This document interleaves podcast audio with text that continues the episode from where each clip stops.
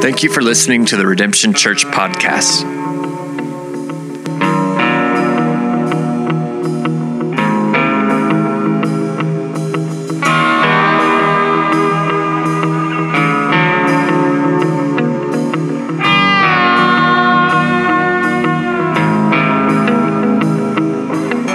Information about Redemption Church, please visit redemptionokc.com. You can stay up to date on sermons by subscribing to our podcast on iTunes.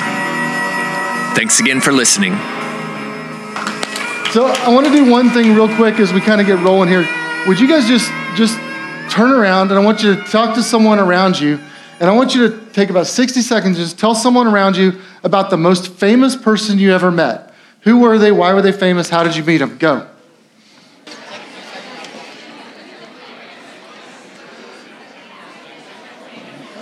All right. Let's get to the end of the stories. Any of you got any good stories? Who's the most famous person someone met? Mario Andretti. That's nice. Someone else. Shaquille O'Neal. Um, you were looking up big time. Someone else. Justin Wade, nice. You met George Washington.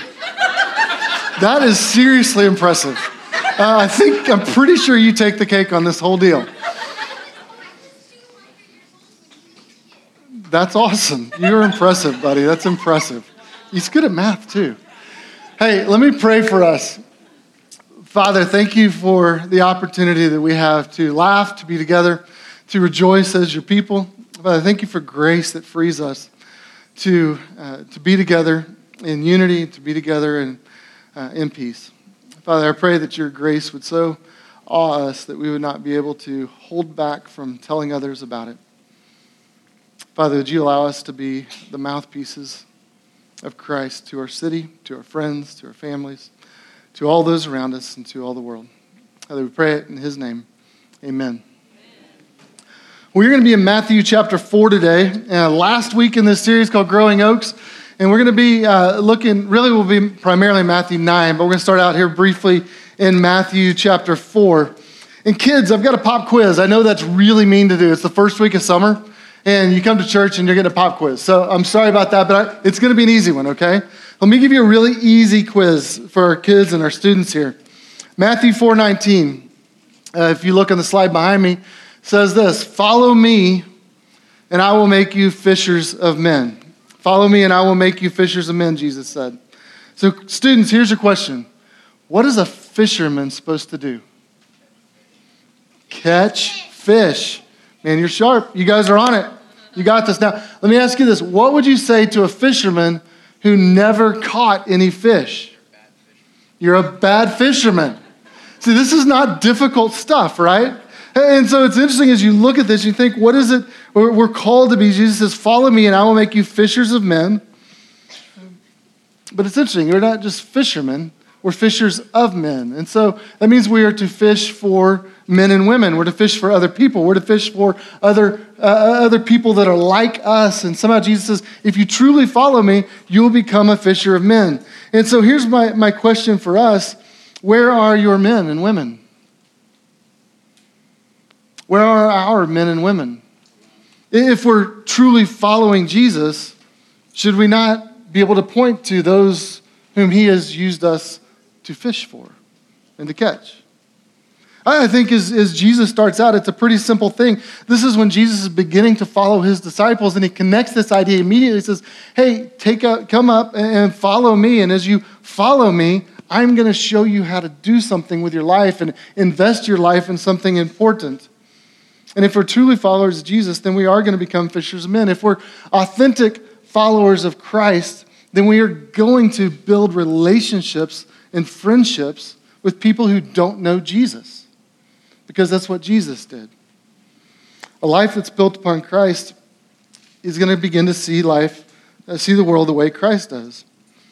And so, as we talk about this thing of developing a deep and meaningful life, surely if we've got a deep and meaningful life in Christ, one of the things that's going to bubble out of that is that we're going to begin to become fishermen of other people like Jesus calls us to do.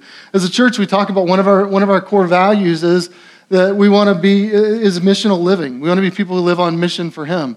What that means is we've all got a job to do. That Christ didn't leave us here. I mean, we could have we could have baptized you and just held you underwater and sent you to heaven, but we didn't. We said raised to walk in newness of life because you're saved from your sin, but you're saved for Jesus. You're saved for a mission. You're saved for something which you're called to do. And so we've all got a job to do. And so part of what the church is, as we think about what does it look like for us to build Christ Church and to grow his church, part of what the church is, is the people and community of, of Christ living as a light in the world, showing off God's good works within our city. It's called, it's, it's us being, um, being people who are generous. It's us who live a life of integrity. It's those of us who are good bosses and good employees. It's uh, those who care for the poor, those who come alongside those who are struggling and hurting, uh, those who befriend the lonely, those who care for the people in our city. That's part of what the church is meant to do. We're not just meant to, to, to huddle here in our joy, but we're meant to take our joy and move out into the world and to share it with those around us. And, and so, one of the things we say in our mission statement is we want to be authentic followers of Jesus who live for the glory of God and the good of our world. Well, we, live, we, we, we express the good of our world, or live for the good of our world in many different ways, but the greatest good is obviously the gospel. The greatest good we have to offer is the message of Jesus and the good news that he has come to save us. And so, as a, as a community of faith, we want to be those who live out what it means to follow Jesus and in front of our friends, but then also tell them about Jesus by sharing an actual witness with them. In fact, one of the clearest, most straightforward commands that Jesus gives his followers was that we are to be witnesses. Earlier, I asked you guys to, to, to kind of circle up and just share uh, an encounter you had with someone who was famous. And, you know, it was pretty easy to hear the buzz in the room. It wasn't hard for you guys to begin to talk about that, was it? Because you understand naturally what it is to be a witness. Hey, I met Shaquille O'Neal. He was huge. I couldn't believe it. I shook his hand. It swallowed mine. Like you can describe an encounter like that, and it's really easy because it was an encounter that you had. And so we, we naturally know what it means to be a witness. You see your favorite team win a championship, and you go back to the office and you begin to talk about it. Dude, did you see that touchdown? Did you, you know, you begin to talk about those things because you know naturally what it is to be a witness. You experience the birth of a child and you just are in awe of it. And so you tell your family and friends, it was amazing. And you begin to tell them about the worshipful experience you had. You get your first car, driver's license as a kid, and you go on that first deal and you come back and you're just kind of giddy and you have to tell someone, like, dude, I had freedom to go in my own car, somewhere else by myself. And we naturally understand what it is to be a witness, right? These are things that, we, that are normal and natural part of our lives. And yet, when it comes to our spiritual lives, oftentimes we step out and start become awkward, like, oh, this feels like a whole different thing. And in some ways, it is because there's so much more at stake. But in other ways, it's not. We're to describe the encounter that we had with Jesus and the impact it had on us and just tell other people about that. But it's one of the most straightforward commands that you see in scriptures. In fact, Jesus invested three years training his disciples. And he begins it with, Come follow me, and I will make you fishers of men. And he ends it with, You will be my witnesses to the ends of the earth. And so, in this, this time where Jesus is interacting with his disciples, he's, he, he not only tells them that they need to be his witnesses, but he shows them how to do it and models it for them and lives it in front of them. And then they saw him, his life and the way he lived. They saw his sacrificial death for them. And then they saw the resurrected Jesus and because of everything they experienced and everything they witnessed in his life and in his death and in his resurrection, man, they were just about to blow up with this desire to go tell other people about who he is and what he had done for them. They had witnessed greatness and they wanted to tell others about it. And so this was the assignment he gave them. Acts 1 8 says, But you will receive power when the Holy Spirit has come upon you, and you will be my witnesses in Jerusalem, in Judea, and Samaria, and to the ends of the earth. Meaning, you'll be my witnesses right there at home, and then you'll be my witnesses kind of in concentric circles moving out all the way to the ends of the earth. That was the mission of the church. When Jesus sent us out, he says, the Holy, he says, Go and make disciples, and behold, I will be with you. He sends his Holy Spirit to be with us and empower us and strengthen us and, and convict us and stir our hearts for others so that we would begin right at home and we'd move out and begin to tell others about who Christ is. So it's pretty obvious kind of what Jesus wants us to do. Let's talk a little bit about what kind of witnesses we should, we, we should, want, we should be. Uh, I think one of the difficulties when you think about witnessing is there's so many negative examples and stereotypes. And so that, I think, weighs down on us as we look at some of the negative stereotypes of what kind of witness do we not want to be. So let me, let me, let me kind of start there today. Let's start with what, we, what is witnessing not supposed to be like. First, uh, don't be like the used car salesman. Don't, don't, don't be so fixated on closing the deal. Now, let me say, they're, they're really good car salesmen. Like, I know some in the city. If you need to know them, I can give you their name. But there's a stereotype of a used car salesman that says, I don't care about you. In fact, I don't even really want to know your name, but I'm going to work you over for the, to try to close the deal and get 100 bucks by the end of the day and send you out and bring the next one in, right? That's the stereotype. See, some people approach sharing their faith like, like the, the used car salesman. That really it's a transactional relationship. There's not a, a real friendship. There's not a real compassion. There's not a real concern and care about you as a person, but it's just, man, I want to get you to, I want to close the deal with you to get you to, to say that, that you're on my team. And, and so there's a sense in which they're only interested in trying to convert someone to their religion or their culture or their group, but they don't genuinely have your best interest in mind. Let me ask you this Do you think anyone felt that way when Jesus interacted with them? No, I think Jesus was present with them. Jesus cared about them. He had compassion for them. He wanted to invite them into the best life they could possibly have. He wanted to invite them into the fullest, richest life they could ever have. He wasn't just trying to transact something with them. And so we don't want to be those who are so fixated on statistics or possible conversions or something like that that I'm only pretending to love you long enough to get you to say yes, and then I'm going to move on to the next thing. But we want to genuinely care for people. Let's look at the next example. Don't be the angry bullhorn guy. And don't scare people away. Like there's always there's a stereotype you see of the guy with the sign that says repent and usually has some hot topic issue and on there and he's screaming at people on the street corner, yelling at them about what they should not be doing and what they should not their life should not be about. Really, those guys don't exist as much anymore. Now those guys are just internet trolls, right? Like those are the guys that show up in all the comments on Facebook, you know, just bashing people and, and, and stringing stuff or continually posting articles that are negative and, and they're just screaming at people, but there's not genuinely genuine love that's coming from them. These are the people that are always yelling about politics, always yelling about the degradation of our country. There's negative associations that we sometimes make with these guys because we don't feel like they represent Christ well. And, and oftentimes, what you see is that they're just filled with hate but they're saying they're supposed to be talking about the love of God.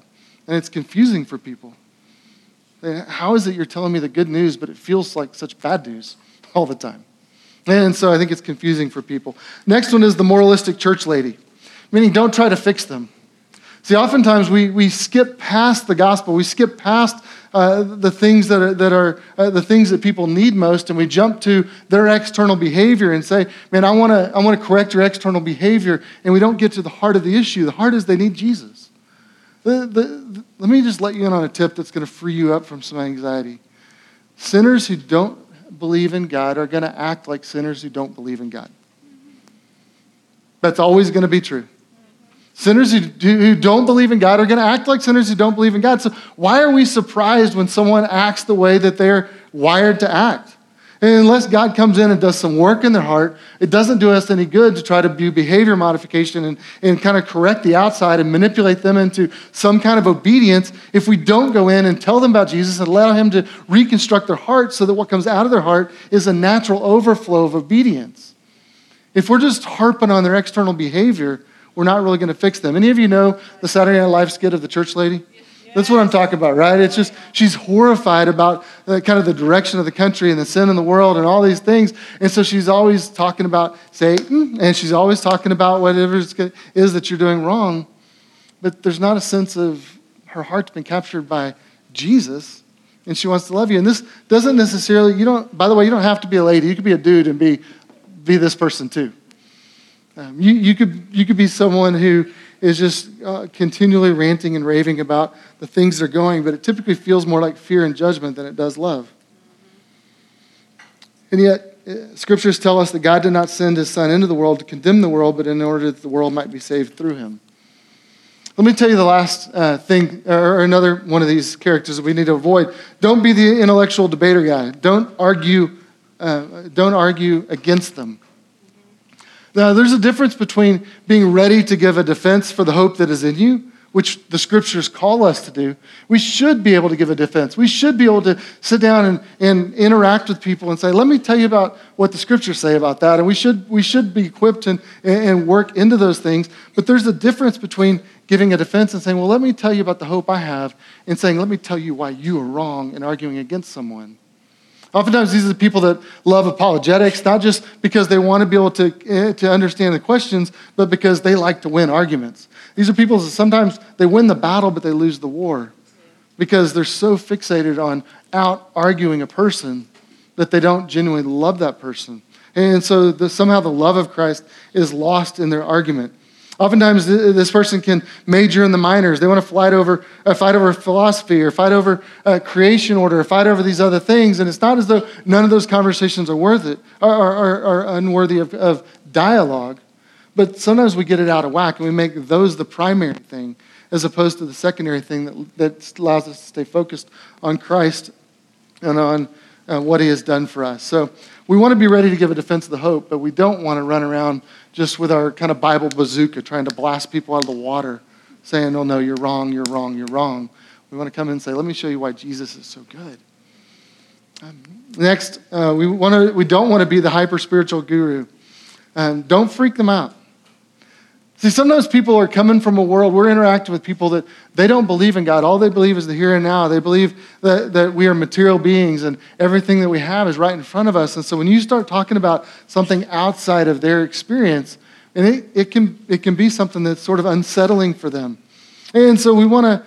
Uh, we, we, we want to avoid talking in such super spiritual terms that no one understands where we're getting where we're coming from you know, you don't want them to think you're an alien from another planet describing a whole other existence, right? You want them to believe that Jesus walked in the flesh here. He incarnated himself here. He was one of us. He's fully human. And so he's relatable. He's someone that we can connect with. And so uh, sometimes I think this shows up at people that say, My aunt died last week and it was such a blessing. And people are going, Whoa, did they hate their aunt? Like, that's really weird from someone else. It's like, My, my relative died and it's good. And like, question, right? So there can be something that's confusing about that. So we, we may have to unpack that or explain some of those things and not just assume they do. Uh, sometimes we say things like, you know, I had the best morning. I sat down with Jesus and he just, I felt his presence all over me. And they're just kind of like, ooh, that's kind of weird. Like, I don't know what that means. You know, it can be really confusing. We just need to think about the way in which we're communicating some of these things so that it makes sense to the average person that's around us and they're not just confused. Or a friend loses their job who doesn't know Jesus, and you go, well, God's got something better for you. And they're like, well, yeah, but I can't pay my bills, so help me with that. Right? We can't just throw these platitudes out and throw these kind of super spiritual, hyper spiritual comments out at people and expect them to, have, to be winsomely invited into a relationship with Christ. God's not a band aid we just throw at people like some super spiritual answer. We need to be in relationship with people and genuinely love them. So these are some things I think we need to avoid. Can I, uh, why did I take time, I think, to, to talk through these bad examples? See, there's people all around the world that desperately need to see Jesus. And what I think you and I need to understand and, and maybe need to own is that you may be the only Jesus they ever see. That, that if, if we don't speak up, these examples may be the only ones that they get to see. We may be the only true Jesus that they ever get to see. And so we have an opportunity, if, if we abdicate and, and leave the witnessing to examples like this, to the stereotypes that are negative, then people are never going to see the true Jesus, and it's unlikely they're going to trust him. Do you know that God may have positioned you perfectly as the only one that can be a witness to someone in your city? You may be the only one that has an interaction or a relationship or an open door to walk into a relationship and build a bridge of connection to that person that the gospel can move across. There may be no one else on this planet that God has positioned in that place in order to make that play. You know, in football, one of the things we talk about is being able to count on your teammates. And one of the things that, that whenever I, I played football, there was always this you have 11 guys and everyone's got to get their gap. And you talk about gap protection. And what it means, what, what we meant by that was, I mean, there's one place that you're the only person on the team poised and ready to make a play if, if the play comes that direction. You're the only one that can intersect the, and, and make the stop in that, in that moment. And if you don't show up and there's a hole, and when there's a hole, there's a problem. And so, one of the things I think it's important for us to understand is, and God's positioned each one of us in a, in a circle of relationships. He's given us a role to play, He's, he's given us a place that we, are, that we are positioned in order to act for Him. And I think it's important. But I also think it's important to know you don't have to be perfect. You don't have to be an expert in biblical theology to be a witness. You can, you can tell people just what you know. One of my favorite examples of this in the scriptures is there's a blind guy that uh, Jesus heals, and he goes back, and the religious leaders begin to debate with him, and there's kind of this debate about, well, you know, when did it happen, and how this happened, and how did it work? And he finally steps back and goes, Look, I don't know. I don't understand all that. What I do know is I was blind, now I see. And it's so simple. He goes, Well, just let me tell you what I know. I couldn't see. I met Jesus. I can see. That's all I got for you. Like, that's witnessing. That's really what you're called to do is just tell people, man, here's what happened. My life was like this, and I met Jesus, and this is what happened. That's simple. We can all do that. We can all step into that place. Uh, one of my mentors, Tommy Nelson, said, uh, always used to say, evangelism, a bunch of, evangelism is a bunch of nobodies telling everybody about somebody who can save anybody. And I, I love that. It's a bunch of nobodies telling everybody about somebody who can save anybody. And that really is our task, and it's what we're meant to do. So let's take a little bit of time and look at the real Jesus. Look with me at Matthew chapter 9, and let's look at the example he gives. And I think it's important for us as we think about this. This is the first book in your New Testament. Matthew himself wrote this book, and as Matthew was one who was far from God, who got saved by Jesus and interacted with him, uh, Matthew then writes this book. And so Matthew is, he's telling, it's why we call it the, the Gospel of Matthew. And we're going to look at a, at a passage where he talks about the time when Jesus calls him to trust him and to follow him and kind of what happens in that. So, Matthew chapter 9, we're going to start in verse 9. Just look at a couple verses here. And Jesus passed on from there, and he saw a man called Matthew sitting at the tax booth. And he said to him, Follow me. And Matthew rose and followed him. And as Jesus reclined at the table in the house, behold, many tax collectors and sinners came and were reclining with Jesus and his disciples very simple section here that I think is also very important for us to notice. You notice the, the phrase we looked at back in Matthew 4 uh, that we started off today with. We said, Jesus came to some of his disciples and he said, Follow me and I will make you fishers of men, right? So Jesus begins there and talks to some of his disciples, says, Follow me and I will make you fishers of men. Here, Matthew's recording the time when Jesus came to him, one, another one of his disciples, and said, Matthew, I want you to follow me. And what's the very first thing that he does whenever Matthew follows him? He goes and spends time at a table with other sinners and tax collectors. It's as though Jesus said, You know what? The, let me give you the classroom. Follow me, and I will make you fishers of men. Then he steps in the laboratory and he said, Follow me, and let's go actually do that. Right? And so Jesus told him, Hey, I want you to become a fisherman. Then he said, Hey, let's go on a fishing trip and takes them into an interaction where they're actually going to interact with these people. It's fascinating, though, because Matthew wants you to understand a couple things. Matthew wrote this book, he designed it in a specific way.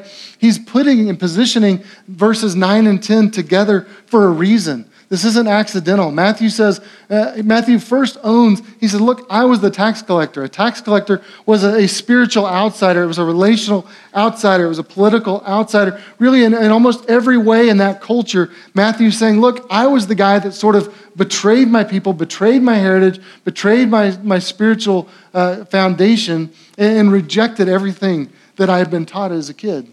And I was a tax collector. And yet, Jesus came to this one who, by all external perspectives of, of Jewish religion, would have been a failure. And Jesus comes to him and says, You, follow me. And Matthew gets up and follows him. And it's amazing. Matthew purposely says, And he rose. And Matthew, by the way, he says, He rose. He's saying, And I got up and I followed him. And what's the first thing Matthew records next? Is that Jesus reclined at the table in the house, and behold, many tax collectors and sinners. What was Matthew? A tax collector and sinner. Jesus calls him to follow him. And instead of saying, get away from all those tax collectors and sinners, Jesus says, hey, why don't you bring all your friends in and let's have a meal together and let's talk about what it is that we're called, or, or talk about what it means to follow me. I think it's interesting that Matthew wants us to understand, to make a spiritual and relational connection that whenever we're called to trust Jesus and follow Jesus, part of that calling is immediately connected to befriending those who also need Jesus. God's strategy and his plan is to take those he reaches with the gospel to help them to reach others with the gospel. That really is the way in which Jesus operated, what he instructed his disciples to do, but also what he modeled for them to do. Do you know the same is true of you and me? If, if we're following Jesus, he's going to lead us to live like Jesus in front of our friends. That's, the, that's part of what it means to follow him, is that he will also make us fishers of men as he did them. So, you know, it might be surprising. Do you know statistically, 20% of the people who call themselves non Christians say they don't even know another Christian. They can't name one. They don't have a relationship with one. They don't work with one that they know of. They have no recollection of interacting with another Christian at all, and yet they say, I'm a non Christian. And that ought to be shocking for us, but also tells us the opportunity that's in front of us. But let me ask you this how can they hear of Christ if they don't know a Christian? Does it make logical sense to you that those who have banked their lives and their faith on Jesus and said, I want to follow Jesus and he's the most important thing in my life, would want to tell others about him as well? Can you just make the logical connection there? I think we can see that pretty clearly, and yet so often it's easy for us to skip past that. I think we really have to fight the temptation to just look past people. We have to, we have to fight to actually be present with people. We have to fight to, to get to know their names, to, to get to see who they, who they are, and to get to invest our lives in, in getting to know them? What, was it, what did it look like for us to find out the story of the lives of those around us, to listen to the questions that they're asking, to discover the hurts and the pains that they've walked through in their life so that we can, as those who, it says that Jesus looked out on the city of those who were lost, and it says he felt compassion for them, for they were lost like sheep without a shepherd. What it look like for us to go to the office and look with compassion like Jesus did on those who are there?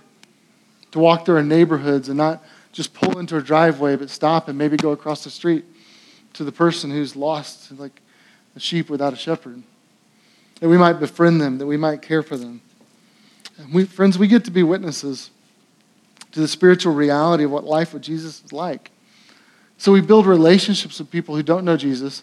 We live lives of integrity, lives of generosity, lives of grace, lives of joy, lives of peace in front of them to the best of our ability. And when we fall short, we go, that's why we need a Savior.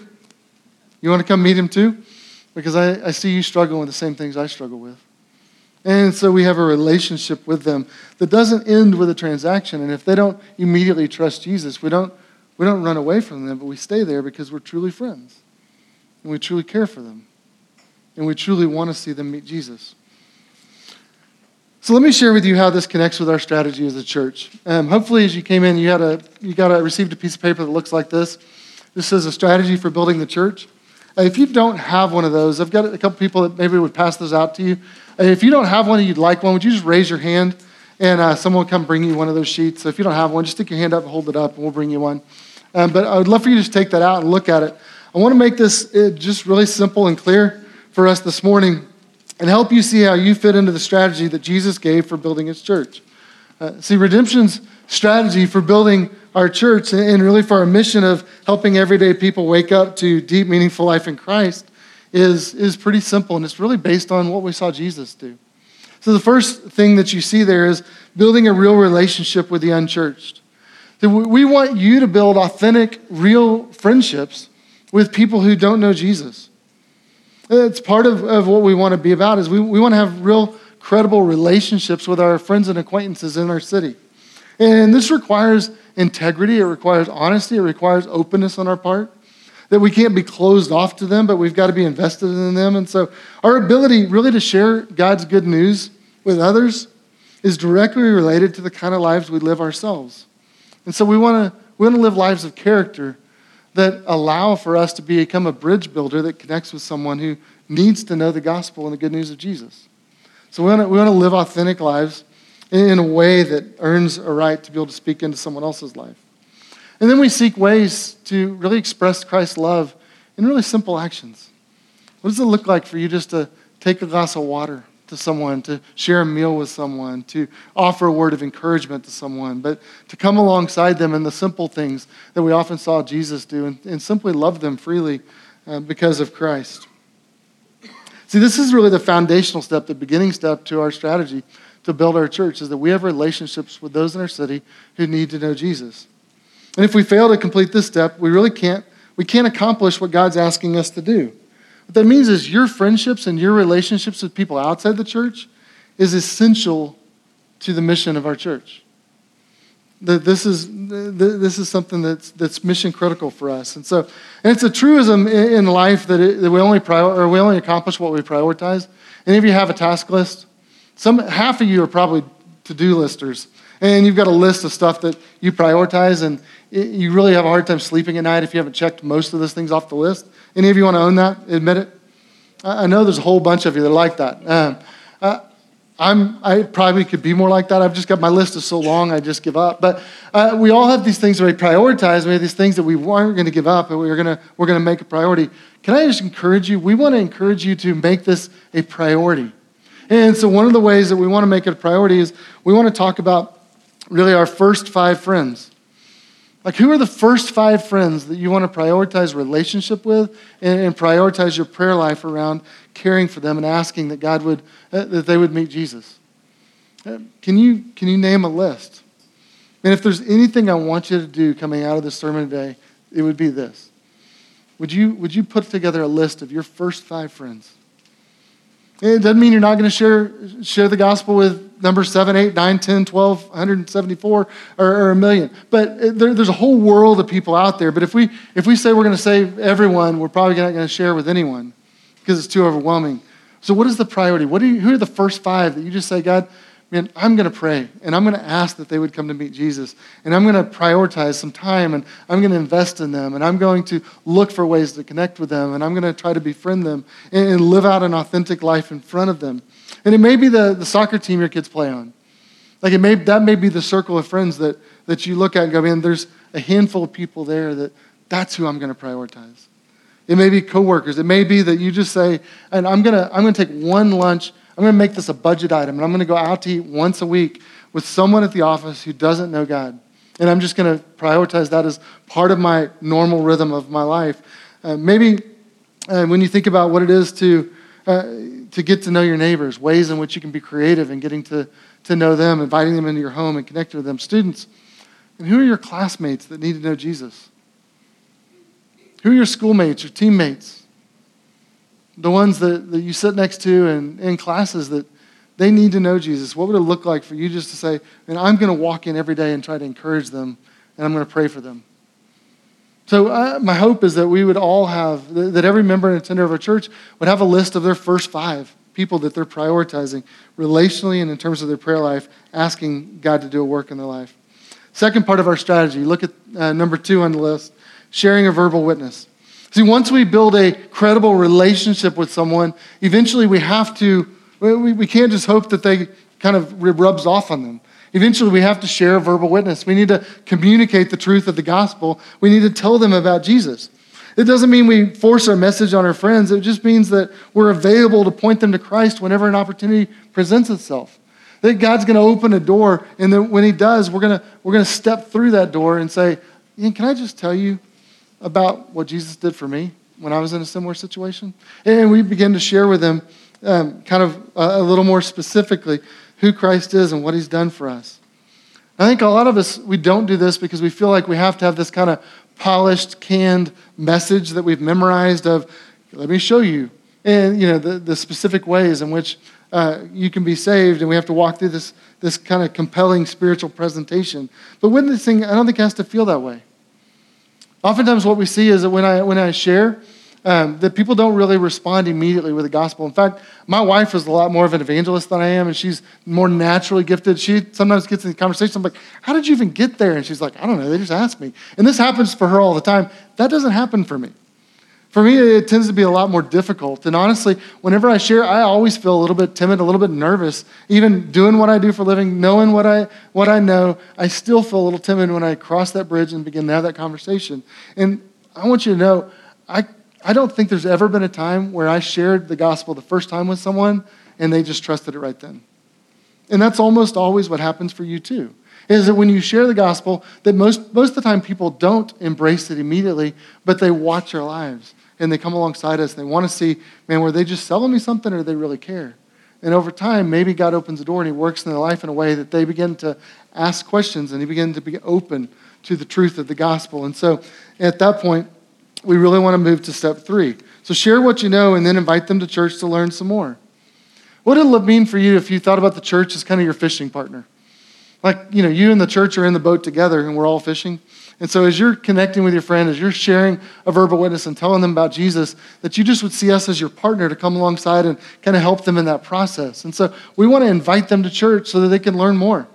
Um, Lesslie Newbigin says that in the New Testament, it almost the gospel, sharing the gospel almost always begins with a question: What is going on with you people? That there's almost always this sense that they look and go, "Something's up with y'all."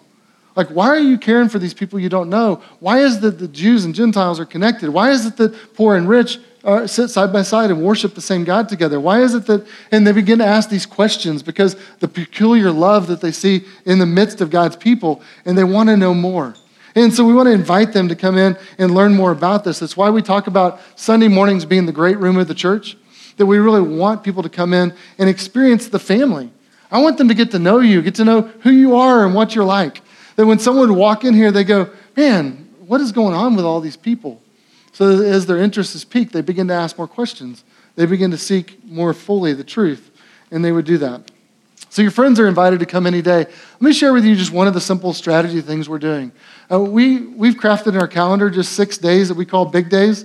And really, those are, it's not, it's not anything magic. It's just a, a practical way that we're trying to uh, to help you be able to invite people in. And those, those six days, you can see them listed there on your calendar. One is back to school Sunday in August. One's fall kickoff. We've got a big party that we throw in September. Another one is Christmas Eve. New Year uh, kickoff Sunday is really Super Bowl Sunday in February. Easter is another one of those. And then another one is our summer kickoff. That's actually next Sunday, by the way. And so one of the things that we do in those, those are days that we, they're really built around holidays where people are naturally interested in coming to Christ, or days in which we're starting a new sermon series, starting new small groups, and days where it's really easy for someone who's new to jump into the life of the church. So strategically, we just I just want you to be aware that those are there, that we've got these six days that those are there just to remind you, man, these are great times to invite your friends in. They can jump right into a small group, they can jump into a new sermon series, they can get to know who we are as a people. And we want to invite them in so they get to know who we are and what we're all about. And so those big days, just as you see those on the calendar, I want those always to be a reminder for you. And what's going on with my first five? Which one of those could I invite? Who do I need to be praying for? What are the ones that I want to invite to come just taste and see that the Lord is good in, in the midst of his people? So that's uh, step three as you think about that. And then the last two aspects, I'll go quickly. A worship gathering for believers that's accessible to unbelievers. Here's what I mean by that. We want a worship service that really is worshipful. God is the center of what we do.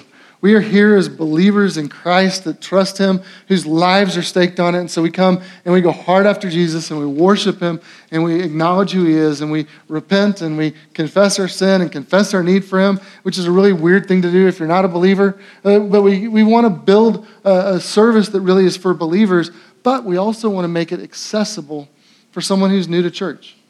And so, one of the things you'll see, Chris Clark often does this, and we'll do this, is we try to explain kind of everything that we do in the church or in the service so that someone who doesn't know the church lingo or doesn't know the church rhythm or doesn't know these things, that, that they can connect and make sense of what it is we're trying to do. And so, there's times where we'll say, and we're going to have communion, and here's what communion really represents, and here's what this means. And if you don't trust, you can simply sit and pray. But if you have trusted, we want to invite you. So, we want to explain the things that are happening so that those who are not believers, it, don't feel like they're, they're, you know, like a friend of mine told me one time, and this was hilarious, that he invited a friend to church, and they came in, and the first time he saw words on the screen, he goes, Oh, you guys do karaoke. Right? That was his perspective because he'd never been in church before. He had no idea what corporate worship was. He didn't know what singing was like. He's just like, oh, it's like group karaoke. And so, you know, he needed to explain what it is. And so we want to explain the things that we do. Man, we're coming to worship a Savior. And so Chris tries to explain those elements oftentimes, but that's important for us. We want you to know your friends, that, that there's this progression of them coming in, beginning to experience this, And as they begin to see us model what it looks like to walk by faith in Christ, we just trust that God's going to do a work in them. And eventually, as He opens their eyes, that they may step across the line of faith as well. And then lastly, participating in a small group. We really want to get uh, people in relationships where no one walks alone, where everyone has a chance to sit down and say, Man, I heard what Jeff said in the sermon on Sunday, but I'm not really sure what that looks like for me as a 22 year old right now.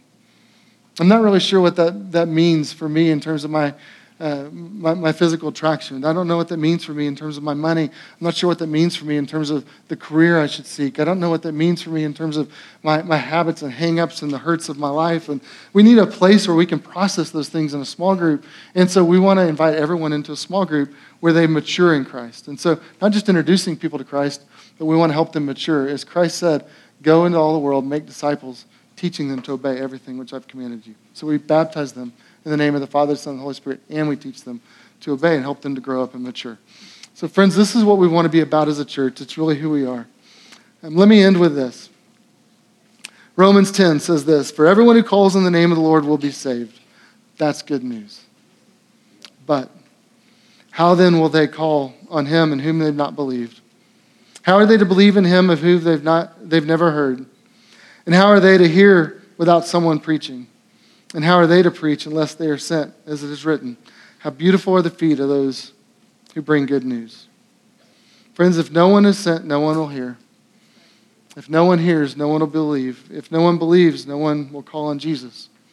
If no one calls on Jesus, no one will be saved. Let me pray for us. Father, I thank you for the life that we have. I thank you for your grace and your mercy. I thank you for your love that covers over all our sins. Father, would you so convince us of your love for us that we would want to share it with others? Father, we pray it in Christ's name. Amen.